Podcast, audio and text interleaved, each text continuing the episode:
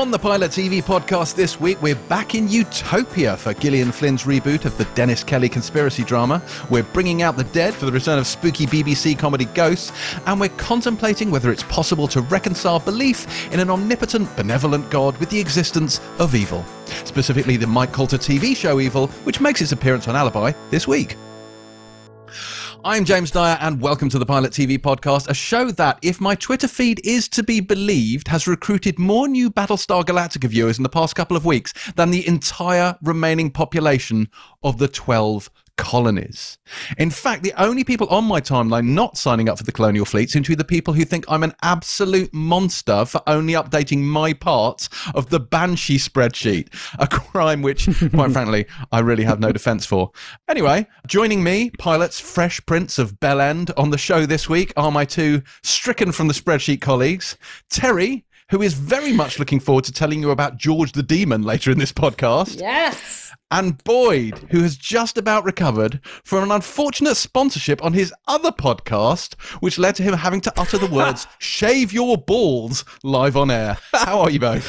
Oh god, oh. I can't believe who was it? Oh, Someone one of the dobbed me in. Yes. Yeah. Yeah, And one of the I would never have in. heard about this, Boyd. I would No. have never I know. heard this, Boyd, if it hadn't been for, bless them, one listener who Yeah. obviously straddles the divide and listens to your Arsenal podcast as well, and mentioned, and I didn't know what he was talking about at first, mentioned that, why is Boyd shilling manscaping products? I'm like, I don't, I don't understand. What are you talking about? And then, even better, he posted the audio of your particular read Unbelievable. for ball grooming devices. Boyd, Boyd. Well, I mean, Manscaping, yeah. I, um, I, I listened to it and thought that is definitely not Boyd. There's been an error. Maybe good. it was what he'd done, you know, how he'd edited the audio. But also, it's because I never thought I'd hear you talk about your balls. On air. Yeah. On air First of all, let me make anywhere. it. Let me make it. Let, let me make it very clear. I was not talking about my testicles. I was talking about general testicles in the most general sense possible, and that you can, if you want, groom that area with Manscaped products. Yes, it's called Manscaped. I'm glad I'm getting an extra plug-in for them, and it's a brilliant product, obviously, and we should never speak of it again on this podcast. Well, well, yes. Conceptual testicles. Conceptual testicles is what you're Conceptual saying. testicles, exactly. Yeah. It, imagine a metaphor. Non-specific. from- It's not a metaphor. Um, also, we've basically just given them free advertising. So if those people would Yeah. then like to give us some money. It's an audio I like to play to myself once a day when I when I miss you, Boyd. Well, if we've just about Thanks. covered off the benefits of a freshly shorn scrotum, shall we move on to what we've been watching this week? Boyd, Gardener's World, was that anywhere on yours? Oh, very good. Very good. Um, no, uh, but I have been watching. Um, I mean, I, I obviously you mentioned it in the intro, but I have to admit that I've been watching Battlestar Galactica. Um, you have not. and have you really? I have, yeah. I mean, I watched it when it went out originally, but I've completely forgotten it. I totally forgot the whole thing. I think because I, I when when it went out originally, I then got the Blu-ray box set and I watched the interminably boring um, opening feature-length episodes. You mean the which excellent two-part really miniseries? slow. Well, it's very slow though, isn't it? Even you, about ba- a It's not fast. fan, has It's to not admit. fast, but it's excellent. It's not fast. But once you get over those, and I think they are a slight bar to barrier maybe to general viewers, I don't know. But once you get into the series proper, it is it's it's it's it's it is really great. Yeah. I mean it is it is it reminded me. So I'd kind of forgotten that that, that, that it is, you know, apart from the political allegory, just full of interesting characters, three dimensional characters. It's just really well done, and it hasn't dated. I think even though you can tell it's not like um, the filmmaking isn't as self consciously cinematic as as lots of you know subsequent TV dramas, but it still looks fine. It looks absolutely fine, and I think um uh you know I think yeah I'm I'm really enjoying watching it again. So Well, they've taken a kind of pseudo documentarian approach, didn't they, to the cinematography, which I think works really well for did, this yes. particular subject. Does this mean, Right, Boyd, that we will now get to hear weekly updates on your rewatch as you go through it? Because that would be great. no. No, because that's all I'm going to say is that I am watching it, um, and I'm enjoying it, and it's really good, and yeah. But I'm not going to go into a fucking de- detailed weekly rewatch I think you're right, though. I think for anyone listening who has yet to make the leap, uh, you should. They're on iPlayer, but you want the two-part miniseries, which is not Razor or The Plan, which are TV movies for later on, but watch the two-part miniseries and then watch the first episode, season one, episode one thirty-three. Mm. So I know that's like that's three hours for the miniseries and then another what, what like forty odd minutes for the first episode. But watch all of that and you will be hooked because thirty-three is magnificent, but you can't watch it without having seen the miniseries. Sorry, Bob. Right. Carry on. And then um, uh, we had a we had a lot of messages about Ted Lasso uh, this week. Mm, yes, we did. Um, mm. Yeah, and so I, I had I was a couple of weeks behind because it's it's going out weekly now. Um, and uh, I caught up last night, and it is still and it is it has got better and better and better. I mean, we we, we like well, you and I liked it from the start. Mm. Um, it's like a, it's a really weirdly lovable. I mean, lovable. It's so sweet and kind of in in a not in a cloying way. I mean, it flirts with being sentimental and cloying every now and then, but you because you kind of believe in the characters and they're, and they're very well written and performed. I mean, Brett Goldstein, who plays the kind of sweary, annoying, uh, kind of like resentful one, who but he's actually a really good guy beneath the, the that bravado, and he's so brilliant in it. Um, that I, am it is really really enjoyable and, and and, and kind of it's one of the and then you think oh yeah it's from the guy who created Scrubs that's what you keep remember how and Scrubs did tread that line between being sentimental mm. and cloying and being very positive, having a kind of positive message. It's almost like a kind of self help manual. Um, Ted Lasso for for um, football fans, and I think that it's doing a really good job. And finally, very quickly, um, I just want to say the Great British Bake Off starts tomorrow.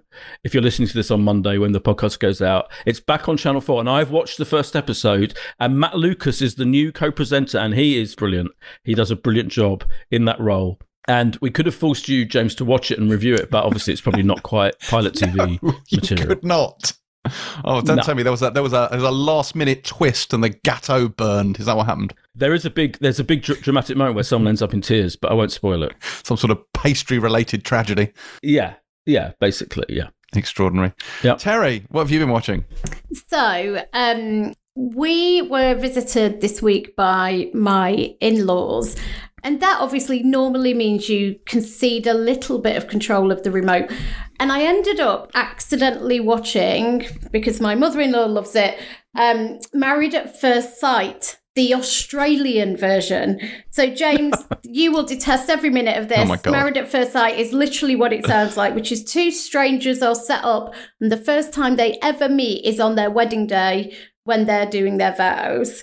Um, and they basically live together. They go through a period of like um, a few weeks, and then at the end, they decide if they want to stay married or they want to get divorced. It's dreadful, uh, but it's amazing. and I somehow got engrossed in the Australian version and was screaming at the television last night. Um, and it's exceptional, and they're all dreadful, um, and they would all fail your Bell Belen test, and I can't stop watching it. Um, Yorkshire Job Centre continues to be fucking incredible. I talk about it all the time, but um, this week's episode was really lovely. I watched the rest of Des, which was great hang to on, see. Hang on, Des or Devs? Des. Aww. I did not. You fucking. I was really excited for a second there. Watch. You two fucking wish. Come and do you know what? Wherever I am on my deathbed in the world, come and find me and ask me if I am yet to watch Devs, and the answer will still be no. Let me tell right. you. Okay. Um, the rest of Devs, and then I watched episode four of Criminals. So when we talked about it last week, I'd seen mm. the first three. Four is the one with Kunal Nayyar. That was amazing. Those entire four. I'm so gutted there's only four. Why are there only four? Why are there only four? Um, absolutely brilliant. So, yeah, lots of telly this week. Yeah, your man from the Big Bang Theory. Let's not forget. So your it's man uh, from the Big Bang Theory, being indeed. very on Big Bang Theory, yes. like it's fair to say. The anti-Raj. I think there's only four. I think there's only four because um, it's it's very uh, it's kind of difficult to to come up with an original, you know, a, a complete new story for each one. I think, I, I think, but I do know. I think I, I'm pretty sure that the uh, creators Hang are up on, for doing more. hang- That's not an excuse. Can you imagine? Oh, I'm sorry. We can only do a really small number of episodes because we've run out of ideas. Isn't that the bit when you're being commissioned where you have to prove you've got enough for an entire season? Guys, guys, guys. more. I've only They'll got four ideas for stories, so you know No. you only can have four episodes. It's normally because I got to do them in French and Spanish and German as well, isn't it? Well, there's But is that, that as well, even yeah.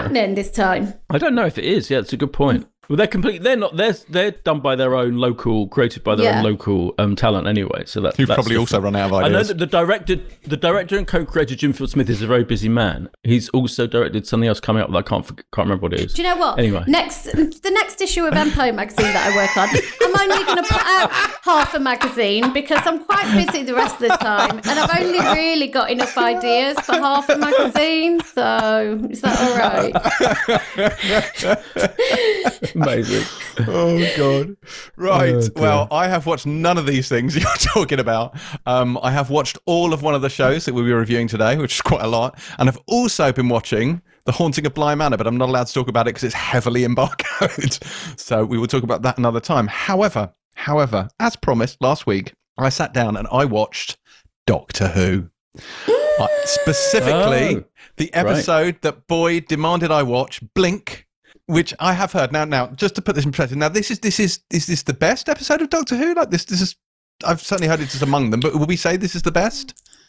I uh, wouldn't, but it is one I of think it's up there. I, th- I would one say of top, the best, and yeah, it's I- it's it's considered by most people to be one of the premier episodes. yeah. I would say it's in the top ten. it's peak Moffat, isn't it? Yeah, it's it's Pete Moffat. It's quite interesting to me, though, that the quote unquote best episode of Doctor Who here doesn't we go. feature Doctor Who. Yeah, or go. Doctor the Doctor. He's not Doctor Who, The he's Doctor, the Doctor. don't start fucking sorry, calling him Doctor sorry, Who. Sorry, rookie error. There's a new Yeah. error there. But do you know what I mean? Like, so this feels like this isn't a standard templated episode of this show. Like, it feels like it's something very different because it focuses on an external third party, doesn't it? And then the Doctor is a mm. peripheral part of this story. Yeah. And I'd always thought Carey Mulligan was one of the companions. I didn't realize she was just a one and done type. You know, she's in this. You're looking at me like I've just said something criminal, Terry. Th- Who, who thought Carey Mulligan was a I was a don't companion? watch the show. I just knew she was in it, so I just assumed. But this works really well as a kind of timey wimey mystery, and I just think it's really fun. And I, yes, I mean it's great. It's a great episode of TV. It's oh, scary's not the word, is it? But it's quite, uh, you know, it's it's it's it's. Uh, What's a word? What's a word that's scary but less so?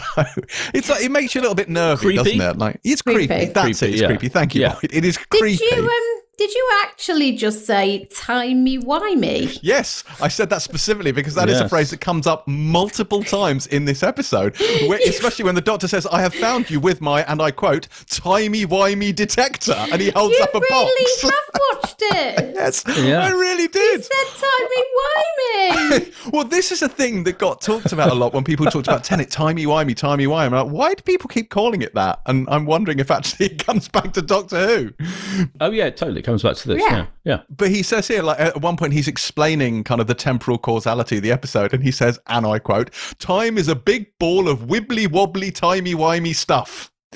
Not quite Yeah. tenet level, I'm saying, in terms of sort of physics representation, but sure, I can go with it. But um, so I, I really liked it, but I liked all the Carey Mulligan stuff. I love the stuff with the angels. I think I, I've nailed on a couple of things. I don't think I like the Doctor as a character, and I think that may be a fundamental problem I have with this show. I because he's quite silly and a little bit sort of like off kilter and wacky and a bit sort of slightly surreal in the things he says. And I think I find that quite irritating. So I think maybe I just don't gel with the Doctor as a protagonist in the show. And I enjoyed this because he's he's sidelined quite a lot. But the interesting thing is, is that each iteration of the Doctor is is different in a certain way. So David Tennant's was um and had this more quirky, kooky side to him, but he was more emotional in some respects. Like every Doctor is a slightly different take on the Doctor. So I don't think you can just say in a blanket way, I don't like the Doctor. I think you have to like consider each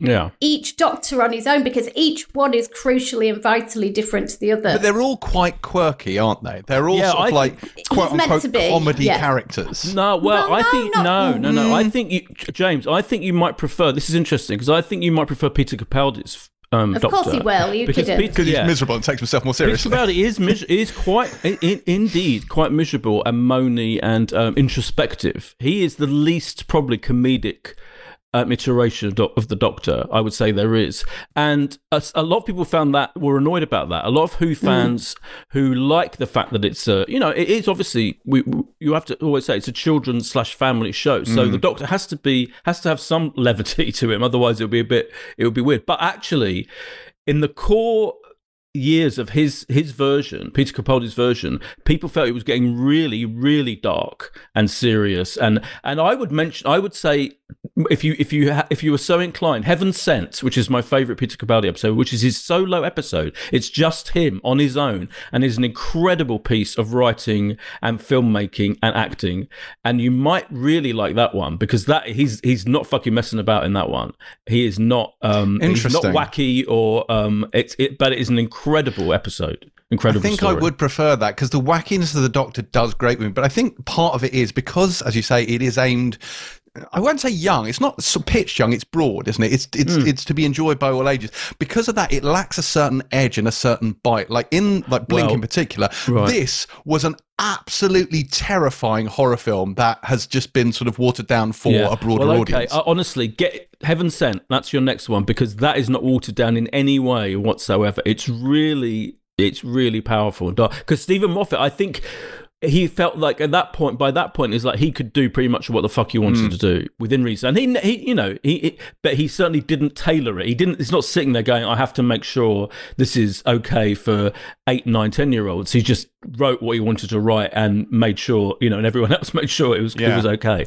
But all doctor, all doctors have the doc, and it, it's Yeah, dialed yeah. up and down in various Yeah. doctors. So, Dave, so if you watch the entire arc of the tenth Doctor, there are episodes which tackle specifically with the darkness in the Doctor and the need for revenge and the kind of um, his inability sometimes to always choose the right path and some his decisions having great consequence. And there's a couple of incredible episodes with Tennant where it Tennant, not Tenet, where he's basically grappling with that side of him, with the side. And there are a couple of key decisions he makes where if he goes one way, he basically becomes the thing he hates and fights against, and the other way is he chooses kind of the more humane path. But this this brutality and darkness inside of him um, is a really important part of the character. There are some cracking episodes of that with with David Tennant. Yeah, true. Absolutely. Yeah. this one I liked, I think, Blink, because it was more of a straight, dramatic, sort of tonally quite dark episode.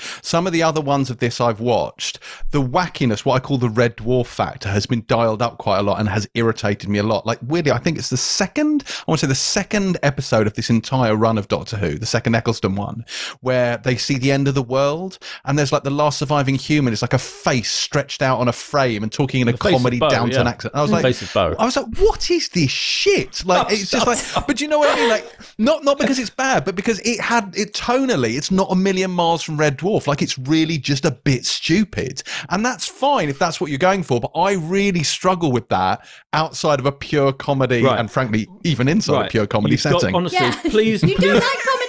yeah, but please God, try Heaven Sent because I think you will like it, and I think you, Peter Capaldi is your doctor.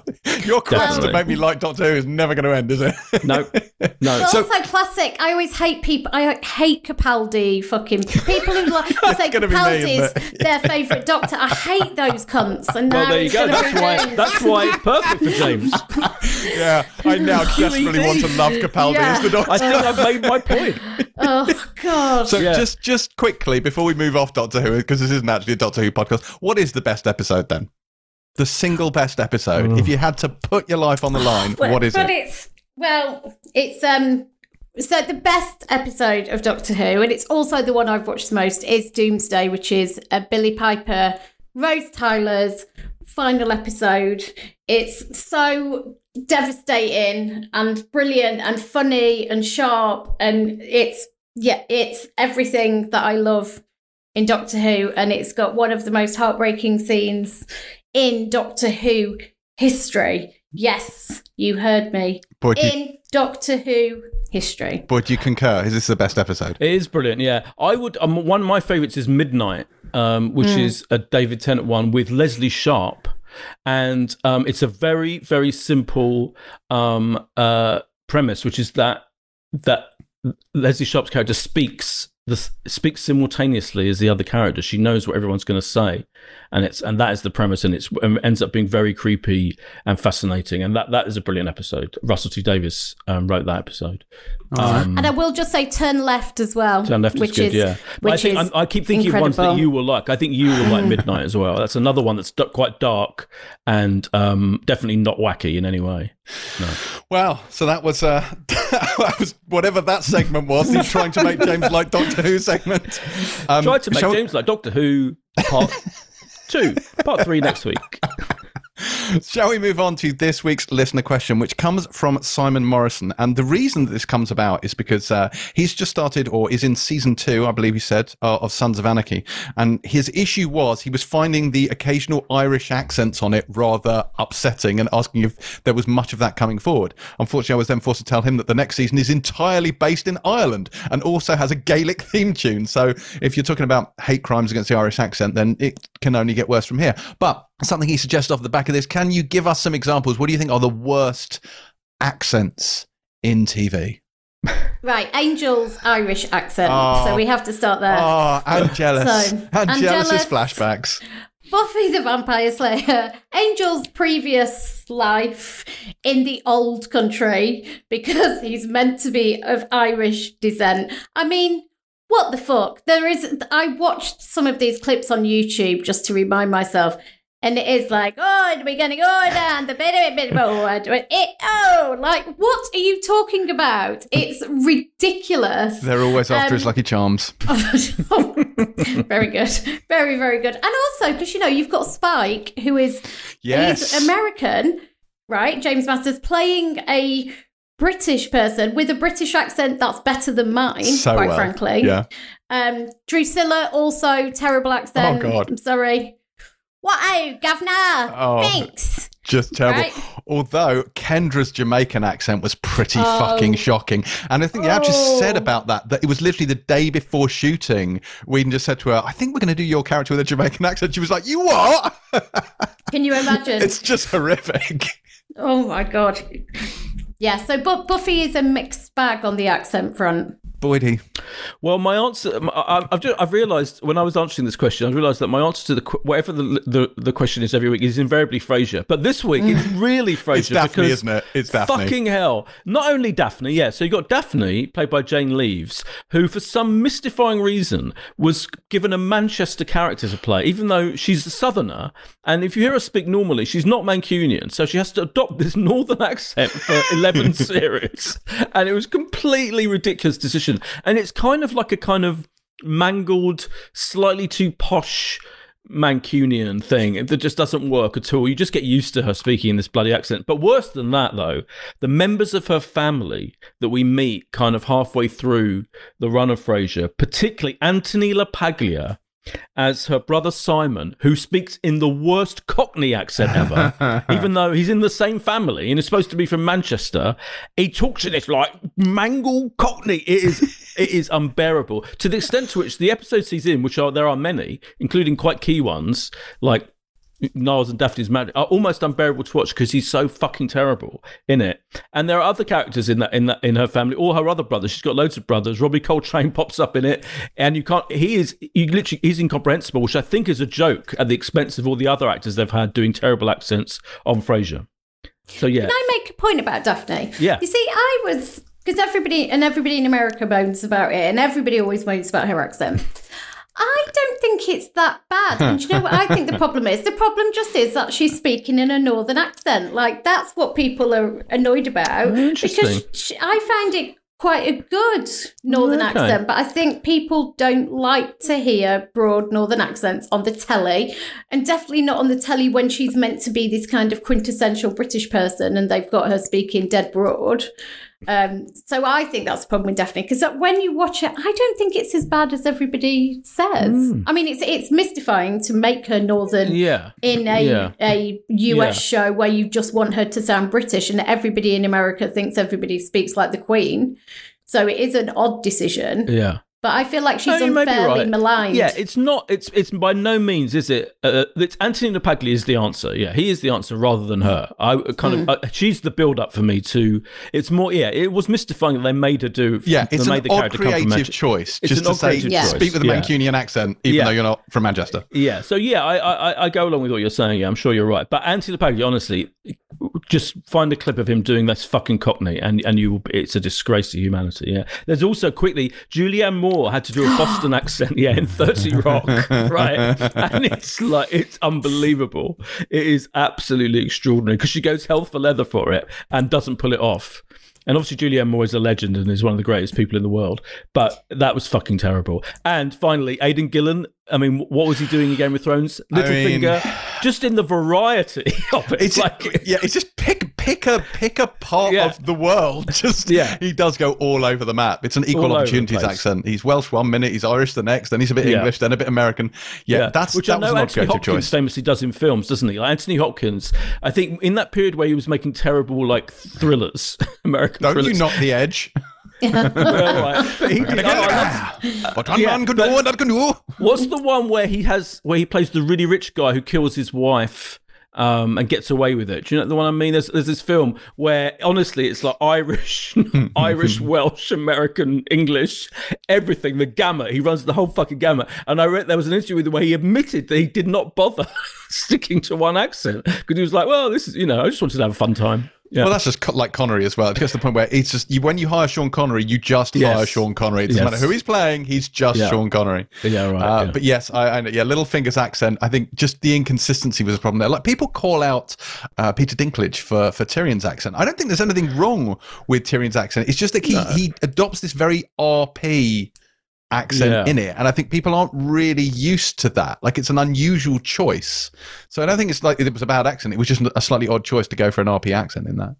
You have mentioned Yes. david tennant who famously adopted a californian accent in Gracepoint. Do you remember that oh yeah, yeah. Not- yeah, not his so I was hour. watching a clip of that earlier. Yeah. It wasn't. that whole project was very misguided, doing an American version of Broadchurch for no fucking reason. Yeah. um, but yes, the, the Sons of Anarchy Irish accents are particularly bad. Titus Welliver, who I love and who is Bosch, plays Jimmy O'Phelan in uh, in Sons of Anarchy, and yes, it's it's slightly upsetting. Um, but there've been some great ones, I must say. Like slightly off the question, but I do think like. I it I was absolutely floored after watching The Wire when I found out that Dominic West and Idris Elba weren't American. Like their accents are incredibly good. In Well, that more show. to the point, the Americans were, weren't they? The Americans couldn't believe it that, Yeah. that Idris was was, uh, was British. Yeah, It was- Yeah, it's was amazing. incredible. They're so good. I'm also a big fan of. Uh, it's not really. Uh, like, I mean, he, he's fucking English, but Tom Hardy's Alfie Solomons and Peaky Blinders re- remains one of my favorite TV accents. I just think that's genius. I love that character. Just to say, the film I was thinking of is Fracture, which I fucking love. I haven't seen that. Hopkins, Ryan Gosling Oh, film, but his accent in that is hilarious. It's, oh, you'd love it. It's brilliant. Fracture. Go and I, do, I have. I, when was it? What year was it? Do you know? Uh, yeah, it was 2007. 2007. I don't think I have seen that actually. Um, right. Any other any other nods you would like to give, or are we done? Well, that, which I, I was just going to say, there is a terrible accent coming up in a show that we're going to review in a couple of weeks' times that you may have mentioned already on this podcast that we're not allowed to review because it's embargoed. Oh yes, But it is terrible. one. I An know American actor exactly does- of which you speak. Yeah, it's annoying to say, but just just look out for it in a couple of weeks when we. Yes, we will draw attention to it then, I assure you. Thank you, Simon Morrison, for that question. If you would like to have your question addressed on the Pilot TV podcast, then do feel free to hurl it to at Pilot TV Pod via DM on Twitter, uh, and I will pick it up there. Right, time now for this week's news. And the big story this week is quite possibly that She Hulk has been cast in the form of Tatiana Maslany, who famously portrayed multiple roles in Orphan Black. Don't know if anyone saw that, it was a very good show. Uh, and she will be playing Jennifer Susan Walters, aka She Hulk, the hulking out lawyer in uh, the show when it drops on Disney Plus in 2022. But that's a good bit of casting. That like a lot of people were campaigning for Alison Brie back in the day, which I never, again, mainly because I mainly associate her with comedy, but uh, I never quite saw that. But this, I, I, I totally see this. I think she'll be really good in this role. Yeah, she's great. She was also in Perry Mason, of course. This, this She was recently. in Perry Mason. Yes, Yeah. that is right. Um, and she, uh, uh, some some people actually had criticised her for that role. I think she's quite big. She's quite big and over the top in Perry Mason, but the character is. I I, I really enjoyed her in in that show. I thought she was great. Mm, Perry Mason, which it should be said, apparently got really, really good as it went along. So lots of It people did, saying that yeah. we should have kept up with that, which I did. it really did. I finished it. Yeah, it was it, it was great. Yeah, it's been renewed for a second season as well.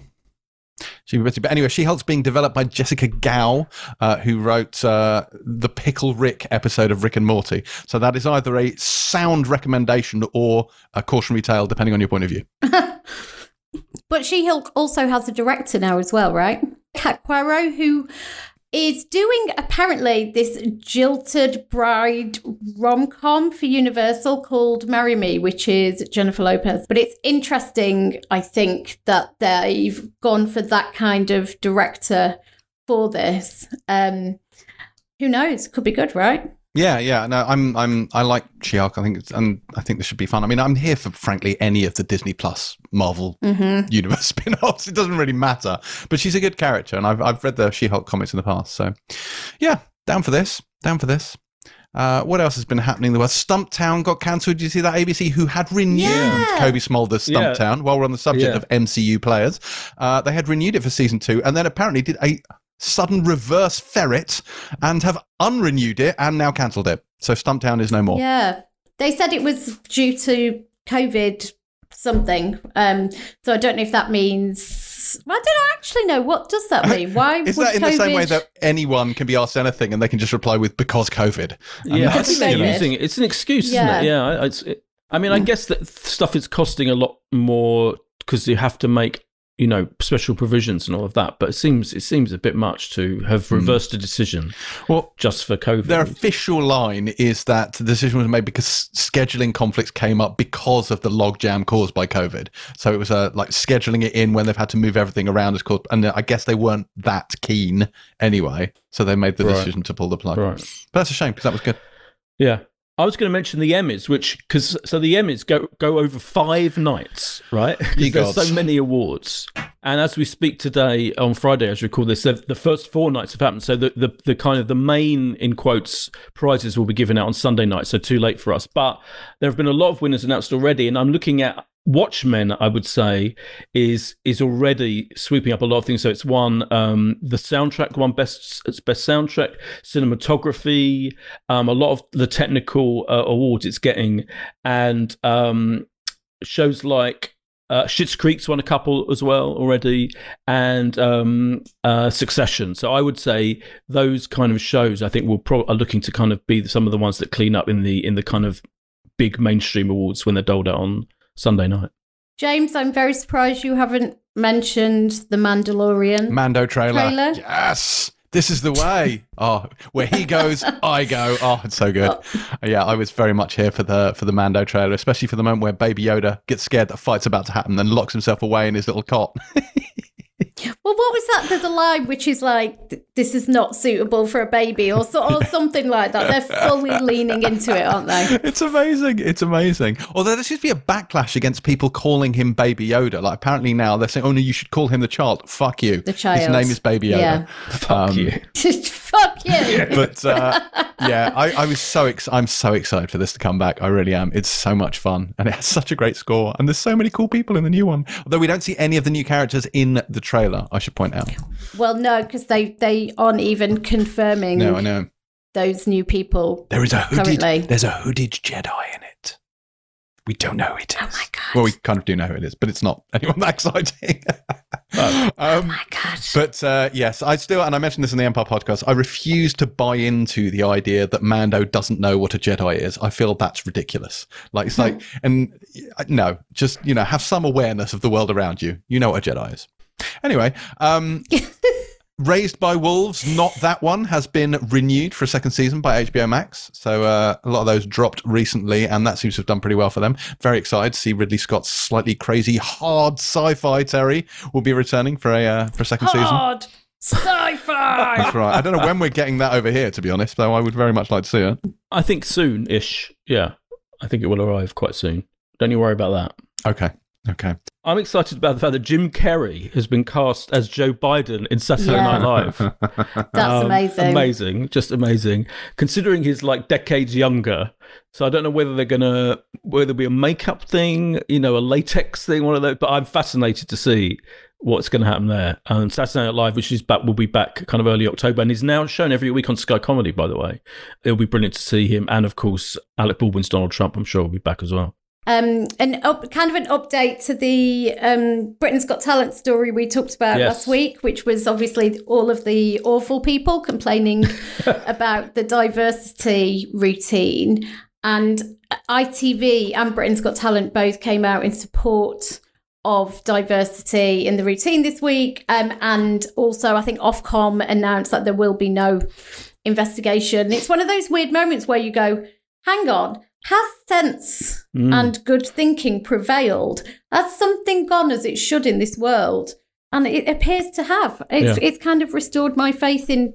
I'm, I don't know about people because people are the worst, but it's restored my faith in something again.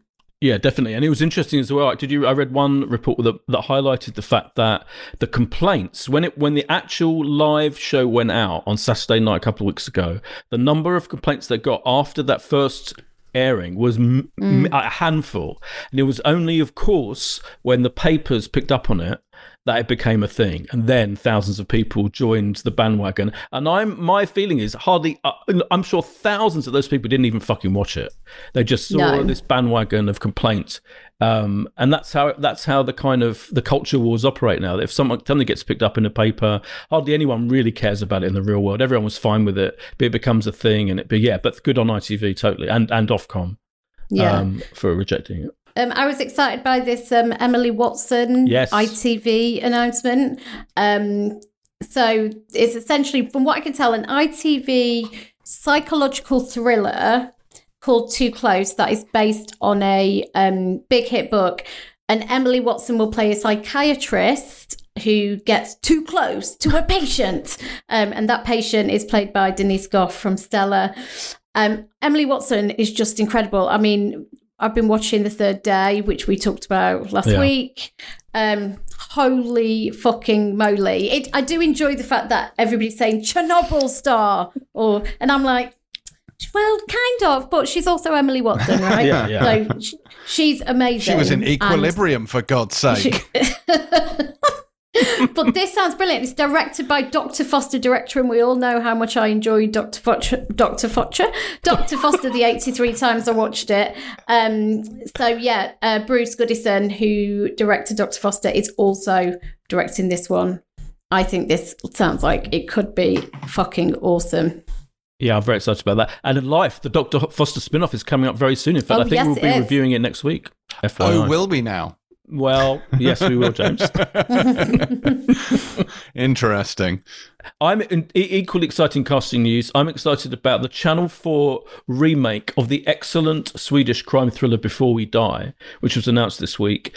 Um, and it's going to star Lesley Sharp, who is pretty much up there, I think, um, as one of the best actors around, has been for decades, with um, Patrick Gibson of the OA. He was Steve in the OA, who had the one of the best arcs in that whole, and obviously the greatest show ever made, um, as the kind of, he started out as being this bully, this jock bully, who then turned into, completely came around and became a very sensitive, uh, fascinating character. And he's going to play her son.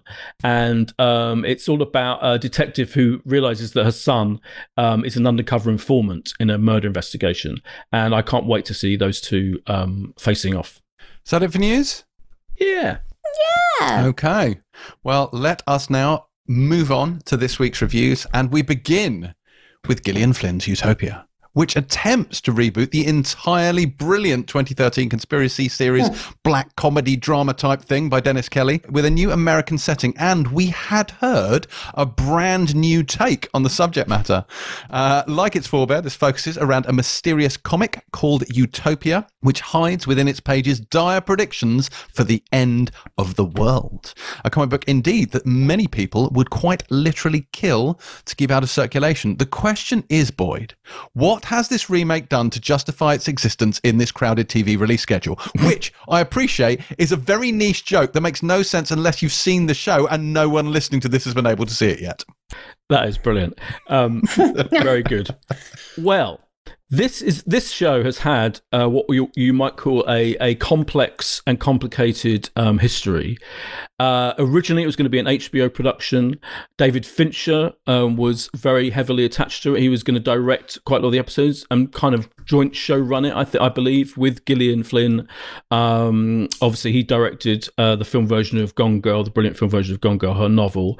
Then he dropped out due to a disagreement with HBO over the budget. This is all out there. This is all um, uh, been explained. Uh, it, about apparently like a ten million dollar disagreement over the budget for this whole series, and HBO wouldn't budge and he wouldn't budge, so he dropped out. Now it's become this an, Amazon Prime show, um, and I think the, one of the main reasons that it was going to be more expensive, it was going to be set in the future. This version, it's now set in the present, and I and I, I wonder whether this that it being set in the future was a key thing that was going to separate it out from the British original. What we're now left with is very much set in the present. It's it's about it, it keeps the premise of a group of nerdy comic book graphic novel fans who are all obsessed with this same um, graphic novel called Utopia, and they come together in this version. They come together at a Comic Con style event um, to to kind of discuss the fact that a sequel to the original has been discovered, or pages of a sequel have been discovered, and this is the most exciting thing that could possibly happening in the world. And they soon find out that there is a lethal danger to keeping an interest in this graphic novel, which touches upon global viruses and other kind of international calamitous events that seem to get predicted in the pages of this graphic novel. So it's a conspiracy, th- it's a conspiracy thriller, kind of slightly sci-fi-ish, very much topical in, in, in the fact that viruses, a mm. virus is right at the heart of this thing, and whether it's a man-made virus created in a lab to then go out and d- destroy half the world. Um, one of the main differences. So you've got Sasha Lane is in it as Jessica Hyde, who's one of the people who's featured in one of the characters featured in the graphic novel, and she enters into this group of nerds and kind of changes all their lives in quite a spectacular way. You've got psychopathic um, professional assassins who are kind of searching for the people who've got involved in the graphic novel, um, f- very similar to how they were in the Channel 4 original. In fact, they actually look the same. The casting is weird because the American customers uh, literally cost to look like their equivalents in the original it's version. So odd, isn't it? Which is so odd. Like mm-hmm. Desmond Borges, uh, who they've got yeah. playing Wilson Wilson, who clearly designed to look like Adeel Akhtar, and right. then you've got Christopher Denham, who looks like Neil Maskell, and it's just like this exactly. is very strange. Exactly. So Wilson Wilson being, I think, the most interesting of the of the group of people obsessed with the the graphic novel, who I mean, it's famously got one of the most famous torture scenes in in the very painful, difficult to watch, and that is replicated pretty much very closely in this version. The main difference, so it is the character of Dr. Kevin Christie, played by John Cusack, who I think pops up in episode two. I've watched like four or five now, so I forget I forget which which episode's which. But he he arrives, and he has a connection to the virus, and he is an eccentric ultra rich kind of um, you know we've seen kind of silicon valley type billionaire but and he has a weird he seems to live with half his colleagues and his family. And he's kind of on what he's kind of he's charismatic and charming, but also creepy and not something not quite right with him. And he is the main new character. So he is he is a the, there wasn't an equivalent of him in the original. Mm. Um, so that is the main difference, and he is really good, and I'm fascinated by that character. Bottom line is, I think your response to this show is going to entirely depend on the extent to which you've seen the original. And I think obviously in America, where the original isn't much of a thing apart from its you know proper fans of um, proper TV drama fans who would have sought it out. And it is famously a cult thing, I think, in America. But here, you know, a lot, I think anyone interested in TV would have watched it.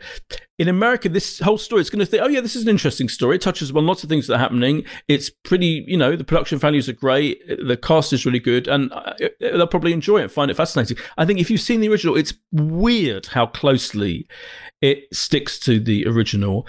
It, and it kind of branches off a little bit after three or four episodes, and I say all the stuff with John Cusack's character is different, but it's still essentially the same story. And the way it replicates certain scenes and certain cast members' looks and all of that is just a bit weird if you've seen the original. So you can't. It's hard for me as someone who loves the original to shake all of that. Um, and in the end, what's finally my last point is the original had such an interesting, striking visual look. These bright primary colors, stark white, a lot of white, beautifully filmed, beautifully directed. And I guess the one thing they have eschewed in this version is they've dropped that. Mm. And it kind of just now looks like a normal, very well made high production values, but nothing particularly special. So the one thing I think that, that made the original so memorable, apart from obviously its storyline and characters, was that look, and that has gone. They haven't tried to stick with that. But apart from that, it's it's it's something that I think you'll appreciate it much more if you if it's brand new to you. It's odd, isn't it? Like you, you're absolutely right. It's that that hyper saturated Technicolor palette was really striking in the original, but also that slightly hyper real, surreal soundtrack by Cristobal Tapia de Veer, which I love. I love the soundtrack to Utopia, and so those things are absent here, but they've maintained, or at least tried to maintain, an element of the slightly quirky black comedic sensibility. It's just more suppressed, I think, in this. It's a really strange thing because we talked about this in the past when I first saw the trailer, and I was like, no, it doesn't feel Utopia And you were saying, well, you know, I think they're trying to do something completely new, and that's laudable. And that would be true if it were true because but they're not.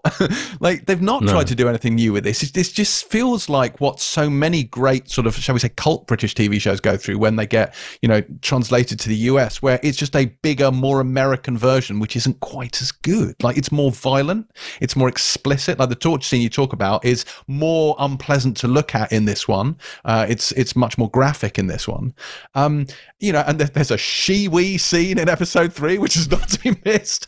And and there are some really, really shocking moments. It's a very shocking uh, moment in episode two, and another one a bit later on. Stuff that comes out of nowhere, but you feel like those shock things are really being laid on. There's a lot of gore, there's a lot of violence, there's a lot of very casual, very bloody violence. And yes, the original was violent, but this feels a little bit more clumsy in the way it executes that. I like some of the stuff that, that carried over. The yellow bag, if anyone's seen the original, the yellow bags makes an appearance here as well. But uh, but yeah, and they make a few deviations. But all the way through this, I was thinking exactly the same you were, Boyd. I was like, if I'd never seen the original, I'd probably think this was this was good. I'm enjoying this. This is this is fun. This is new. But having seen the original, all I could think was, for the love of God, why didn't they just you know pick that up again or continue it or just do more with that? Because it was so much better. And there's even a point in this one where the camera pans across a corkboard and there is a post-it note on the corkboard that just says call dennis k and i was like mm. yes that is my takeaway from this show call dennis k that's what you should have done i mean exactly what you two just said which is I don't know if you remember, but I did a rewatch of Utopia mm. recently, which I talked about on this very podcast, and was struck again at just how fucking amazing it mm. is and what a genius Dennis Kelly is and the boldness and the innovation and it, just as you were talking about the visuals of it the writing it's just so brilliant and I'll tell you what this felt like this felt like going to see Noasis right so when you go to see Noasis kind of everything's as it should be. There's the right number of people. If you stand at the back of the room with the lights off, that guy could be Liam. Um, that guy looks a bit like Bonehead, maybe. and the sound's close enough to kind of be an approximation, but you know, you're not getting the vibes and the chills that you get that I got when I went to see Oasis at Sheffield Arena in 2010, right? And that's all I can liken it to, which is it is a shadow, I think, of the original show. So it's visually muted. Um, the the humor just doesn't punch and bite mm. in the same way that it did in the original. You know, and, and weirdly, I was thinking maybe being made and produced now and go, coming out into the world now, what with talk of a flu pandemic, this may feel more relevant and more zeitgeisty, and maybe it will actually have an even greater resonance than it did do originally, but weirdly, not at all. And it just felt to me like it was a just a weaker, flatter, quieter, more muted version of what we'd already seen and but it wasn't even particularly cohesive because you would have it felt like at one point i thought oh they're just playing it safer. They're not taking a lot of the risks or really pushing it as far as the original. But then you'd get this uber violence and and mm. some this sudden brutality but it's playing out against this otherwise kind of muted execution. So it felt far less cohesive and daring and bold and interesting than the first one. And essentially if you haven't seen the first one, as you say, you might enjoy this. But if you haven't seen Original Utopia, I'd say don't fucking watch this one. Go and watch that. Yeah, like, that's twelve I just, episodes. I don't Brilliant. see I don't see the point in this. I don't see the point. Yeah, it's the. I mean, I alluded to this in the introduction here, but there is a line repeated by John Cusack's character in this where he says, "What have you done today to earn your place in this crowded world?" And it's just like Hmm. exactly like that's the thing that was going through my head watching this. Like this has not done enough to earn its place on my viewing schedule, even though I have watched every Hmm. episode of it. I'm just like, Hang on. I hang did on. watch all of them. I did watch all of them. It, it captivated me enough to do that. But I was just like, but again, it just it doesn't do enough with the material to warrant its existence. We already have Utopia. It's already brilliant. You needed to do more to make this earn its place, and uh, and I don't think it does. I, I carried on watching it as well, but mainly because I was keep I, I just wanted to keep an eye out for when it's going to divert from the original one. I kept like, please, please let it go down a really interesting, and it kind of threatens to, doesn't it? I mean, I haven't finished it yet, unlike you, James, but every time it threatens to be different and new and exciting, it kind of just doesn't quite go there, which I found weird. I also just to get a de- like I actually found Jessica Hyde that this version of Jessica Hyde less fundamentally less convincing than the, the one in the original. I didn't buy, buy her. I don't want to spoil it, but what she Yeah. does in this and the speed with which she does it, if you know what I mean, I found that I didn't buy it. I, just found that a bit. I didn't think it was that was written. I didn't think that character was well Yeah. written enough to I justify what she does. horribly misjudged. So it's Sasha Lane plays it in this, uh, famous Yeah. from American Honey, where it was uh, Fiona O'Shaughnessy in the original. But in this one, it's like you. It's very hard to, and we're coming back to. It's not so much a likability thing. It's very hard to maintain sympathy with that character because the that character has always had bite. She's always been an edgy character, but in this one, she's just awful, and it's just they Yeah. they seem to have Yeah. misjudged how the audience is Yeah, I going to respond to that character, uh, which I think, yeah, that was definitely a misstep. I know this is a, an annoying thing to say, but I'm going to say it anyway. Just imagine what it would have been like with Fincher uh, involved. I think, honestly, I think, and because the thing that marks him out, I think, in his whole career, you know, is is being uncompromising. And I think this feels in in a strange way, and I have no idea. You know, what, I'd love to read in the end. What you know, this is one of those projects where you want. I want to read every single detail of what happened in the making of it. But I feel like it needs a really uncompromising figure to to to to, to, to do this to do this thing, and, and and he was he dropped out. Annoyingly. Well, we will never get to see what he would have made of Utopia, but if you want to see what Gillian Flynn made of it, then Utopia drops in its entirety on Amazon on Friday, September the 25th. Next up this week is Evil, a show that debuted on CBS in the States last year and stars Mike Colter and Katja Herbers as a pair of investigators, one a Catholic would-be priest and one a skeptical forensic psychologist. And they investigate the work of the devil from their distinct perspectives. Uh, it is a demonic procedural, and the first episode features a demon called George. But Terry, is this the work of God or the devil? This is a work of fucking genius, is what it is. So, obviously, this is a supernatural network procedural. So, obviously, I'm already in from the get go. Um, I. I'm going to cut to the chase and say I loved this, and I am so desperate to stop talking to you lot and go home and watch all of the others because it is absolutely brilliant. So it's by Michelle and Robert King, who we know better for The Good Wife and The Good Fight. Um, and as you say, it's, it's really about these um, these two people and the opposing roles they play in these investigations into um, demons and into evil. She is brilliant. So there's something I find her really magnetic. She's really compelling on screen. Katja Herbers, obviously, who's in Westworld, and she plays this skeptical forensic psychologist. So when we meet her, she's essentially working um, for the prosecution. She's the person who comes in and says, you know, they're absolutely sane. Whatever they're saying is nonsense. Um, and she's making quite a good living doing this because the backstory, and it's quite a random backstory, you have to say, is that she has four daughters, lives in this little weird house under a bridge, and her husband is off helping people climb Mount Everest, which is such a random little diversion that it's really it's it kind of throws you for a minute, but that's the backstory of why she needs the money. And she's basically testifying in this case, and she meets Mike Colter, who, as you say, is a trainee Catholic priest who also, um, on behalf of the church, investigates events, which are, um, in this case, demons. In the second episode, it's going to be miracles.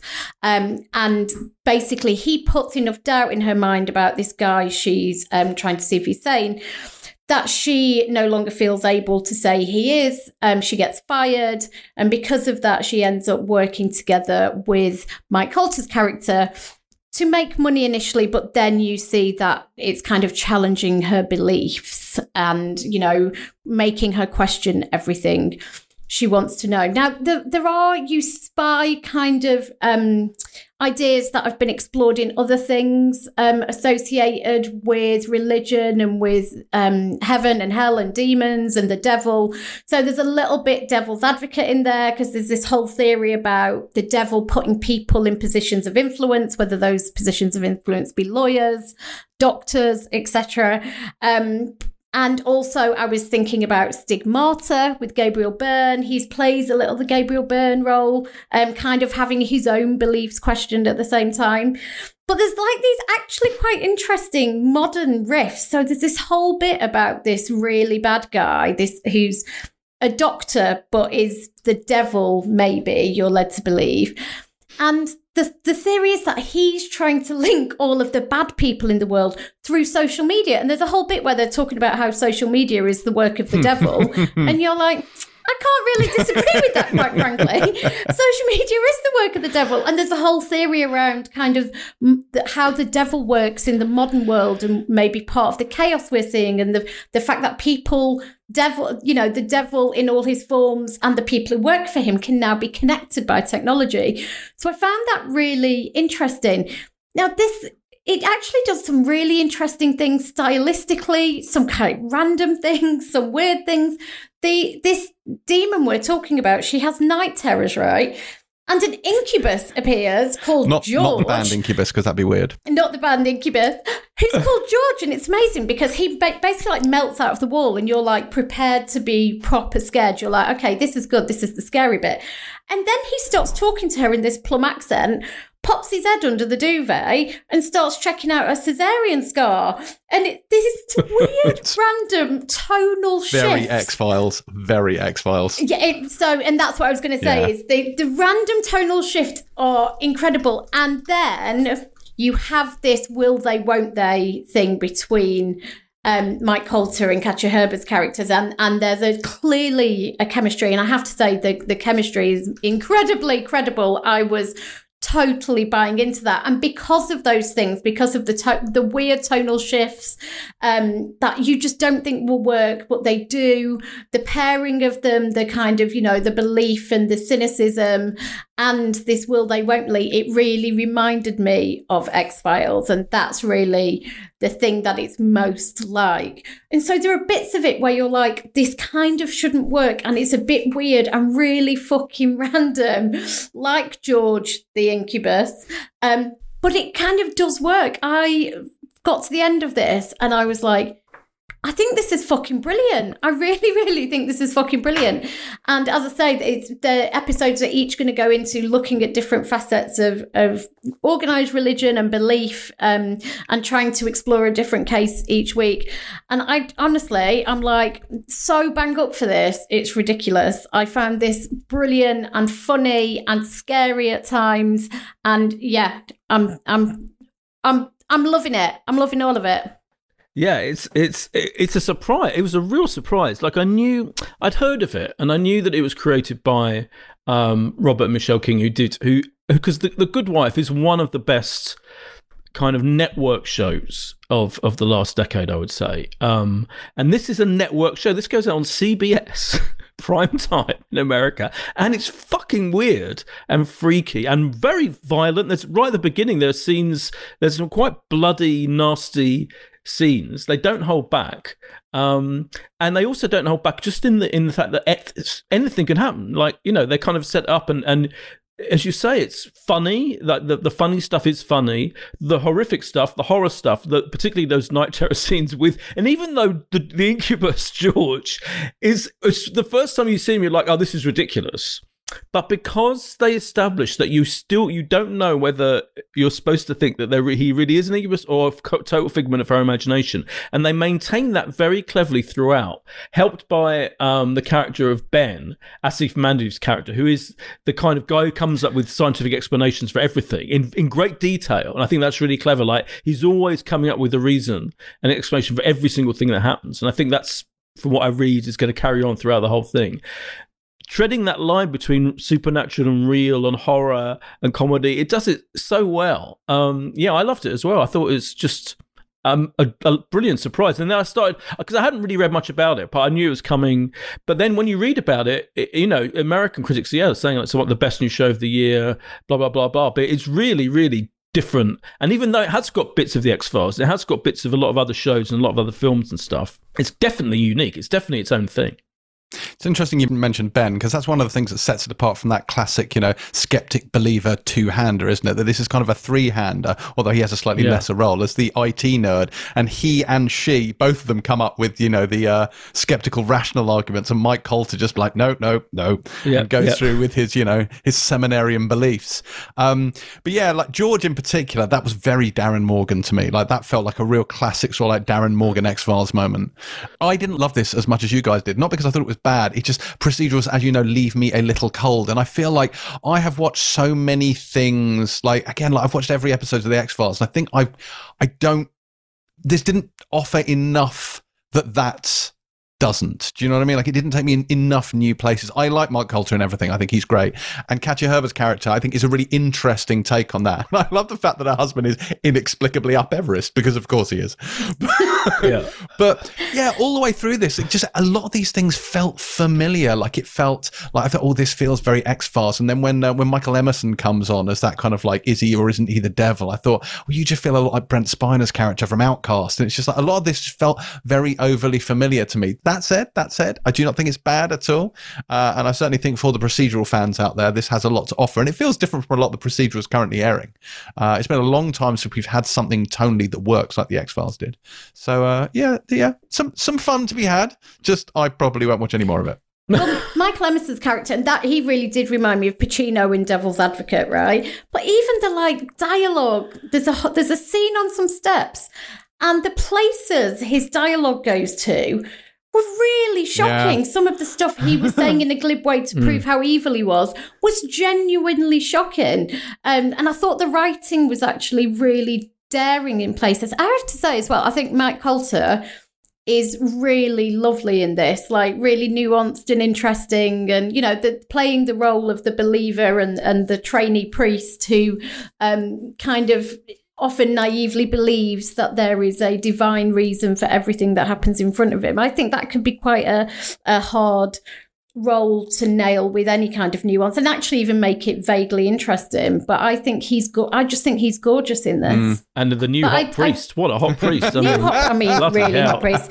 and I, but I do take your point, James. I wouldn't, I, and you know, Boyd was saying about critics saying it's one of the best new things on telly this year. I, I definitely don't think it is. And I think when you think about what's been on British yeah. telly this year, completely different. But we're talking about I Hate Susie and and I May Destroy You and things like that, which feel really um, bold and new and interesting. And this takes a lot of of traditional telly things and wraps it up together. But it is the fact that this goes out on yeah. network TV yeah. that seems extraordinary I think you're right. Me. That like it's ridiculous. really bold, like it's really committed yeah. in what it does, and for a network show, it's really edgy as well. So uh, yeah. I, I agree with you entirely. I think the critics, I mean, when they reviewed it, would have been what last December, I want to say. It was a tail end of mm. 2019. Um, but uh, yeah, yeah, still, Evil in the UK comes to Alibi, uh, and it starts on Monday, September the 21st at 9 p.m. Finally, this week, we have series two of Ghosts, a show that we missed actually when it debuted last year, but this one comes to us via the Horrible Histories and Yonderland crew and sees Charlotte Ritchie and Kiell Smith Bynoe as a couple who inherit a haunted mansion and have to find a way to get along with the place's undead inhabitants. Uh, this second season begins with ghost hunters invading the place and gets an awful lot of comedy mileage from the fact that one of the ghosts is called Fanny. Boyd. I Did you get were into the pick spirit on of this? that. I knew you. I But was that's like, literally a bit which is like right, and then and then we go to the Fanny shot, and then she's like, "Wait, wait, is Fanny exposed?" Like they really get a lot of yeah, mileage out. there are fanny jokes. Mrs. Slocum's pussy all over again. Um, but you know that's the thing about this show. It will happily do fanny jokes, and yet at the same time, at the same time, this opening episode of series two had I thought a really clever idea of if you have got. So the whole premise is that this couple live in a really haunted house with real ghosts only she can see and she knows about. So what would happen if then they then marketed it as one of those ridiculous haunted houses that people go to because it's haunted, and then the ghost didn't play a lot, and then the people felt that they were robbed because it wasn't properly haunted. But then it ended up that it is properly haunted, and maybe they'll finally realise in the end that the way marketing it. I thought it was such a clever um, initial opening episode. I really liked the show. I really liked the first series. It's basically a traditional, you know, it's a traditional half-hour family-friendly sitcom, even with the fanny jokes. Again, bear in mind, are we being are you being served went on for years and years, eight o'clock on BBC One with pussy jokes every fucking week, and they got somehow got away with it. Um, it's it's created by, as you say, the team of Horrible Histories in Yonderland, Mathew Baynton, Simon Farnaby, Martha Howe Douglas, Jim Howick, Laurence Rickard, and Ben Willbond, and I think they've established this tone going back to Horrible Histories of of just a, a joyousness and a kind of celebration of eccentricity, a British eccentricity particularly. So all of the ghosts are are, are funny, um, silly. They all kind of have their have their one thing they kind of do repeatedly every week, and their and their and their kind of um, recurring roles. Supporting Charlotte Ritchie, I mean, She's every so time. She's so good. She's so. I'm trying to avoid the word likable for Terry, but she is a delight. She's a, just a delight in everything she does, Mm. and in this is a, is a total delight. Keel Smith, by now as a husband, is funny. He's kind of like a doofus. Um, uh, But plays you it really well. He plays it really Mm. well. So I just think this cast, um, just just being funny. Katy Wix is in it; she's great. Lolly Adefope is in it; she's brilliant. Just the great talent, um, doing very British, eccentric. Lovable characters. It's it's kind of gentle, funny, rather than you know. Apart from the funny jokes, actually, which are probably the most, the bro- certainly the broadest, and possibly the funniest moments actually of the show. Um, the humor is uh, gentle is almost the wrong word. It's kind of like I don't think you're expected to find it hilarious and like doubled up with pain laughter. I don't think they're going for that. They've all, they're going for a kind of like wry wry observations. Um, and and I think it really works, and I really like it. Terry. Well, look. So, so in isolation, there are lots of things about this that I like, especially Charlotte Ritchie. I just think she is magnificent in pretty much everything. The entire cast is incredible. The tone, as Boyd says, is kind of traditional in some respects and gentle and quite warm and quite silly and stupid at times. Um, but I, I, I don't find it funny. And I, that's the thing I'm struggling with, which is um, it's perfectly fine. And I know loads of people love it. But and the con- and, and I'm with you. The conceit is so brilliant. The, there's when they all go on strike and refuse to do any haunting stuff, and she's trying to dole out responsibilities, and he's like, right, you make the weird smell, you and it, and when then when they refuse to do it, and she's like, oh god, the ghosts are on strike. It's the whole conceit is very funny, um, but. It, I just don't. It's not my kind of humor. The Fanny joke, for example, that those kind of that classic, I suppose, British sitcom humor is what I describe it as. Is not my cup of tea, but I can totally see why this is so loved and why um, people are so warm about it. It's a brilliantly warm show, and I totally get it. And it's very British and it's brilliantly done, but I just it, doesn't it doesn't make me laugh. I, I think that's fair. I have a weird division in this where I found both uh, Kiell Smith Bynoe and Charlotte Ritchie both very funny. I thought they were both great, but I didn't find any of the ghosts funny. Um, So. Charlotte Ritchie has this really good thing where she plays the comedic stuff so straight and just imbues it with just something I find it just resonates with me. I find it naturally very funny. So because she's the one delivering the fanny jokes, absolutely deadpan straight, loved it.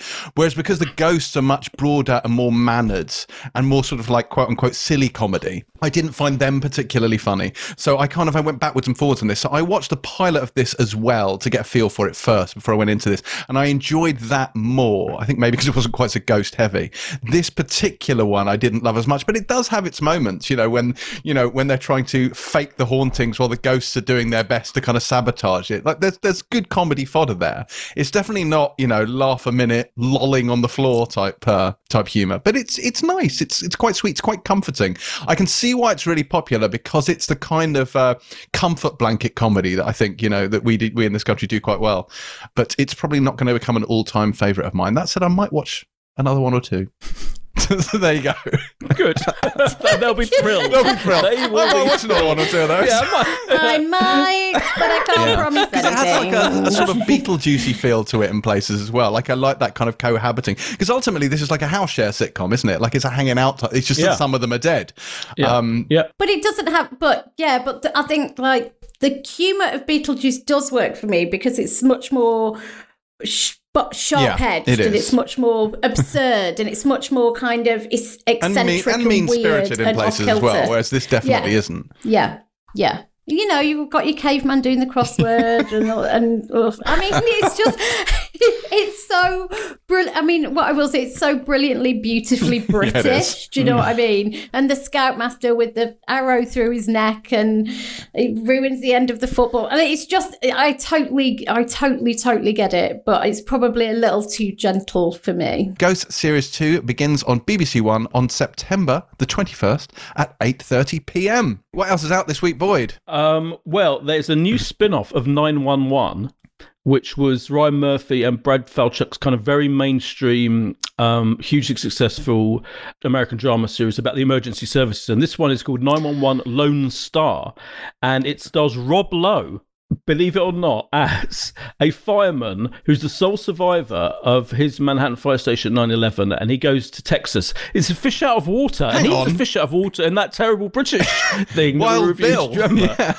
Yeah, Wild Bill. So he's somehow fitted this in to his hectic schedule and done another lengthy fish out of water drama series, this time an American one. But fans of 911 will enjoy it. This is following Um, on from the FBI spin-off that we had last week. Yeah, right. Yeah. I mean, once you've got a successful, a vaguely successful procedural of any kind in America, you're going to get spin offs of it. You know, there'll be evil Yeah, colon, Evil colon you know, Miami. Up the mountain. Yeah. Yes, it'd be evil on Everest with her husband Yeah. investigating things Definitely. with Sherpas. Yeah. Um, and I wanted to mention there's a there's a one-off um, documentary on Sky, Sky Arts is now um, is now on available to watch for free, so you don't have to be a Sky subscriber to get it. It's on Freeview, and you don't have to pay for it. And there's a one-off Danny Dyer documentary about his relationship with Harold Pinter on Tuesday. Jesus yes, Christ. on Tuesday, the 22nd of September, and it'll be on. You can watch it anytime you want on if you've got Sky. And What is his relationship well, with Harold, Pinter? Harold Pinter cast him when he was young, when he was in his early twenties, in one of his pl- productions that Harold Pinter himself was directing. They became mates, and he then cast him again, and it became a thing. They became proper mates, and they would socialise. And it's What? A, yes, This sounds exactly. like a See? mockumentary. Is this some kind of spoof? Yeah. No, it's Are you real. taking the piss? I'm not taking the piss because people forget Danny Dyer before he went did all those terrible Could British act. gangster films and EastEnders could act. He was a promising young actor who did some good stuff, particularly his stage work with Harold Pinter. And I saw him last year. They did some Har- earlier this year in the Dumb Waiter, which was they did Harold Pinter shorts in the West End, and I saw him and he was brilliant. He was fucking brilliant in that. So he can act. It's just that he's become a kind of big bizarre celebrity. So yeah, if you want that whole story, that's on Sky Arts on Tuesday. that FYI. is nuts. Yeah. okay. Pick of the week. What would be your pick of the week? Evil. Oh, evil. Evil. Evil. Evil is your pick of the week. Evil. Wow. Yeah, I think so. Uh, As opposed to what? I don't know. I, I, I I mean, there's only three options, right? Of One of these which you're three, like, I might watch well, again if I can be put bothered. it this way: Ghost, I said I'd watch maybe another couple of episodes. Evil, I've basically said I'm not watching any more episodes, and I watched the whole of Utopia. So by that virtue Oh, alone, I've yeah. almost got to say Utopia because I watched all of it. So Hmm. there you go. Um, do we want to do a quick banshee before we leave? Terry, why don't you go first? Okay, so I want a Banshee Spotless, which is currently on Netflix. It's a French show set in the UK that I think was originally aired in the US. Um, but it's basically a bit like Breaking Bad, um, but with crime scene cleaners and Mr. Bates from Downton Yes. Abbey. I mean, what is not Sold. to love about this? So it's about a Frenchman living in London. He does a um, a crime cleanup business. That's his business. His name is Jean, and you're going to enjoy my pronunciation now because he is played by Marc Andre Grandet. Grandet, which I think is the French pronunciation. Ron Dick.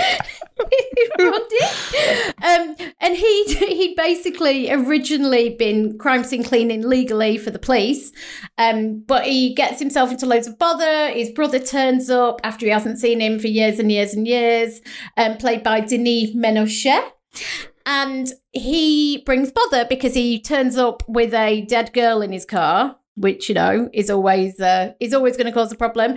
And basically, they then end up crime scene cleaning for um, a British mobster who is played by Brendan Coyle, aka Mr. Bates from Downton Abbey. Um, so this is all. I think there was was there one season, one season only, ten episodes, um, and it's about the disintegration of family. There's an extramarital affair, about getting entangled in crime, about secrets from family past and history, um, and this is kind of, I suppose, peak French TV, Très bon. as they say in, In La, La France. France. That was a roller coaster It of was, wasn't pronunciation. I apologise to any French people harmed in the Listen making very of this carefully. podcast. She will say this only once, um, or possibly twice. Um, when they bring back Clouseau, when they do a female spin on Clouseau, you definitely shouldn't get them wrong. Um, I want to talk dear. about one which I was asked to talk about on Twitter, which is only made slightly more problematic from the fact that while I've seen every episode of it, I only have a very dim recollection of it. But this is Terra Nova, which was an Amblin show, actually. It was exec produced by Steven Spielberg, and this aired all the way back in 2011. And it was a sort of lavish, big budget production. And it was set in a future where, you know, the environment's gone to shit, yada, yada, yada, basically the world we live in now. And uh, you, you, there's a sort of a, there's a maximum child policy. And uh, the, the main character in this, uh, Jason O'Mara played this guy, Jim, Jim Shannon. And he and his family, they'd broken the uh, child policy and he'd been arrested for it. They had one too many children. So they, he, they, they go on this pilgrimage through this quantum portal, which has been discovered, which takes them back to the Cretaceous era. because of course it does. So then you've got these colonists in the Cretaceous period trying to kind of, you know, start a new life amidst dinosaurs and whatnot. And then of course you've got big business who are trying to strip mine the Cretaceous period uh, and take it all back to the future. Um, but this has Stephen Lang slang himself as the commander of this settlement there in a kind of proto avatar mold. A man who survived 118 days alone in the Cretaceous period and helped build up this settlement. And there's like a faction called the Sixers who are trying to do something, and there's corporate interests and whatnot. And then they try and end a portal so the future can't come in. It Doesn't really matter. Suffice it to say, it was quite good. The effects were actually pretty decent. I remember being quite compelled by the story, but it was very expensive and it got cancelled. So Terra Nova, sadly, is no more, but it was quite fun while it lasted. Yeah, I remember Terra Nova. Yeah, it was quite a huge, kind of hugely trumpeted, We- wasn't it? yeah, it, was, the it. It was like it was like the big show of that year, wasn't it? Like Yeah. all the money was in yeah, Terra Nova. yeah. So I was a bit Yeah. surprised that it kind of died on its ass. But um, Yeah, it you know. I, do- I, it was it was pricey. Yeah. Um, I was inspired by a guy called Ian Smith on Twitter. Drunken Baker is his uh, Twitter handle. Um, he reminded me of um, a Steve Coogan, old Steve Coogan show. Because I'm on, a bit of a Steve Coogan um, trip at the moment. Because um, if in case you haven't heard it, the the Alan Partridge from the Oast House um, podcast, which is actually an audio book, which you can only get on Audible. I know Coogan was on the uh, some other podcast, the Empire podcast. Um, uh, should really have been. I think it's more TV than film. I do think he should really have been on this podcast, but I won't go on about it. Anyway, from the Oast House is the greatest Alan Partridge thing yet. It's fucking incredible.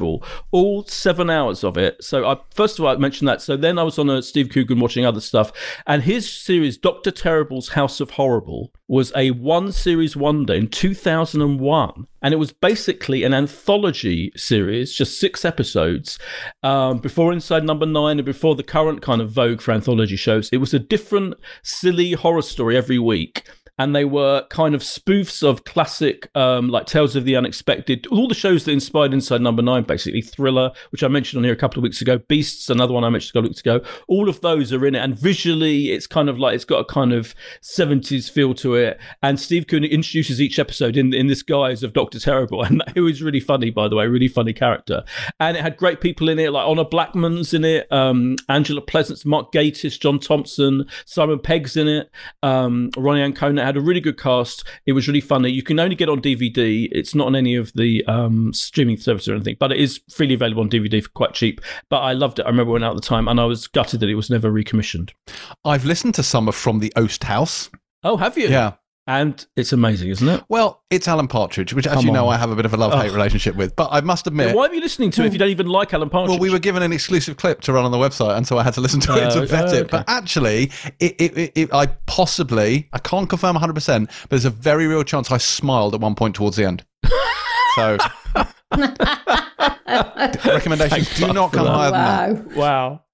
That is a huge moment.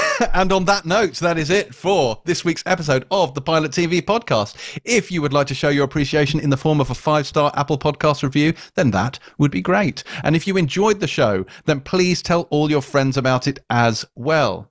If you're in need, of personal grooming tips, then Boyd is available to field your manscaping inquiries on Twitter and or Instagram at Boyd Hilton. And for anything else, Terry and I are at Terry underscore White and at James C. Dyer. I am also available for testicle. Yes, feel free. chats. Feel free to run those past Terry as well if Boyd doesn't have the answer for you. Terry's here for pronunciation needs, definitely. yes, Terry will do it in a French accent. Uh, next week on the show, we will be seeing fact and fiction collide as we witness Brendan Masterful take on Donald Trump revealed in all its glory in Sky's The Comey Rule. Plus, we'll be investigating the very meaning of life in the Dr. Foster spin off of the same name. And you'll get to hear what we thought of Brave New World as well. Pilot out.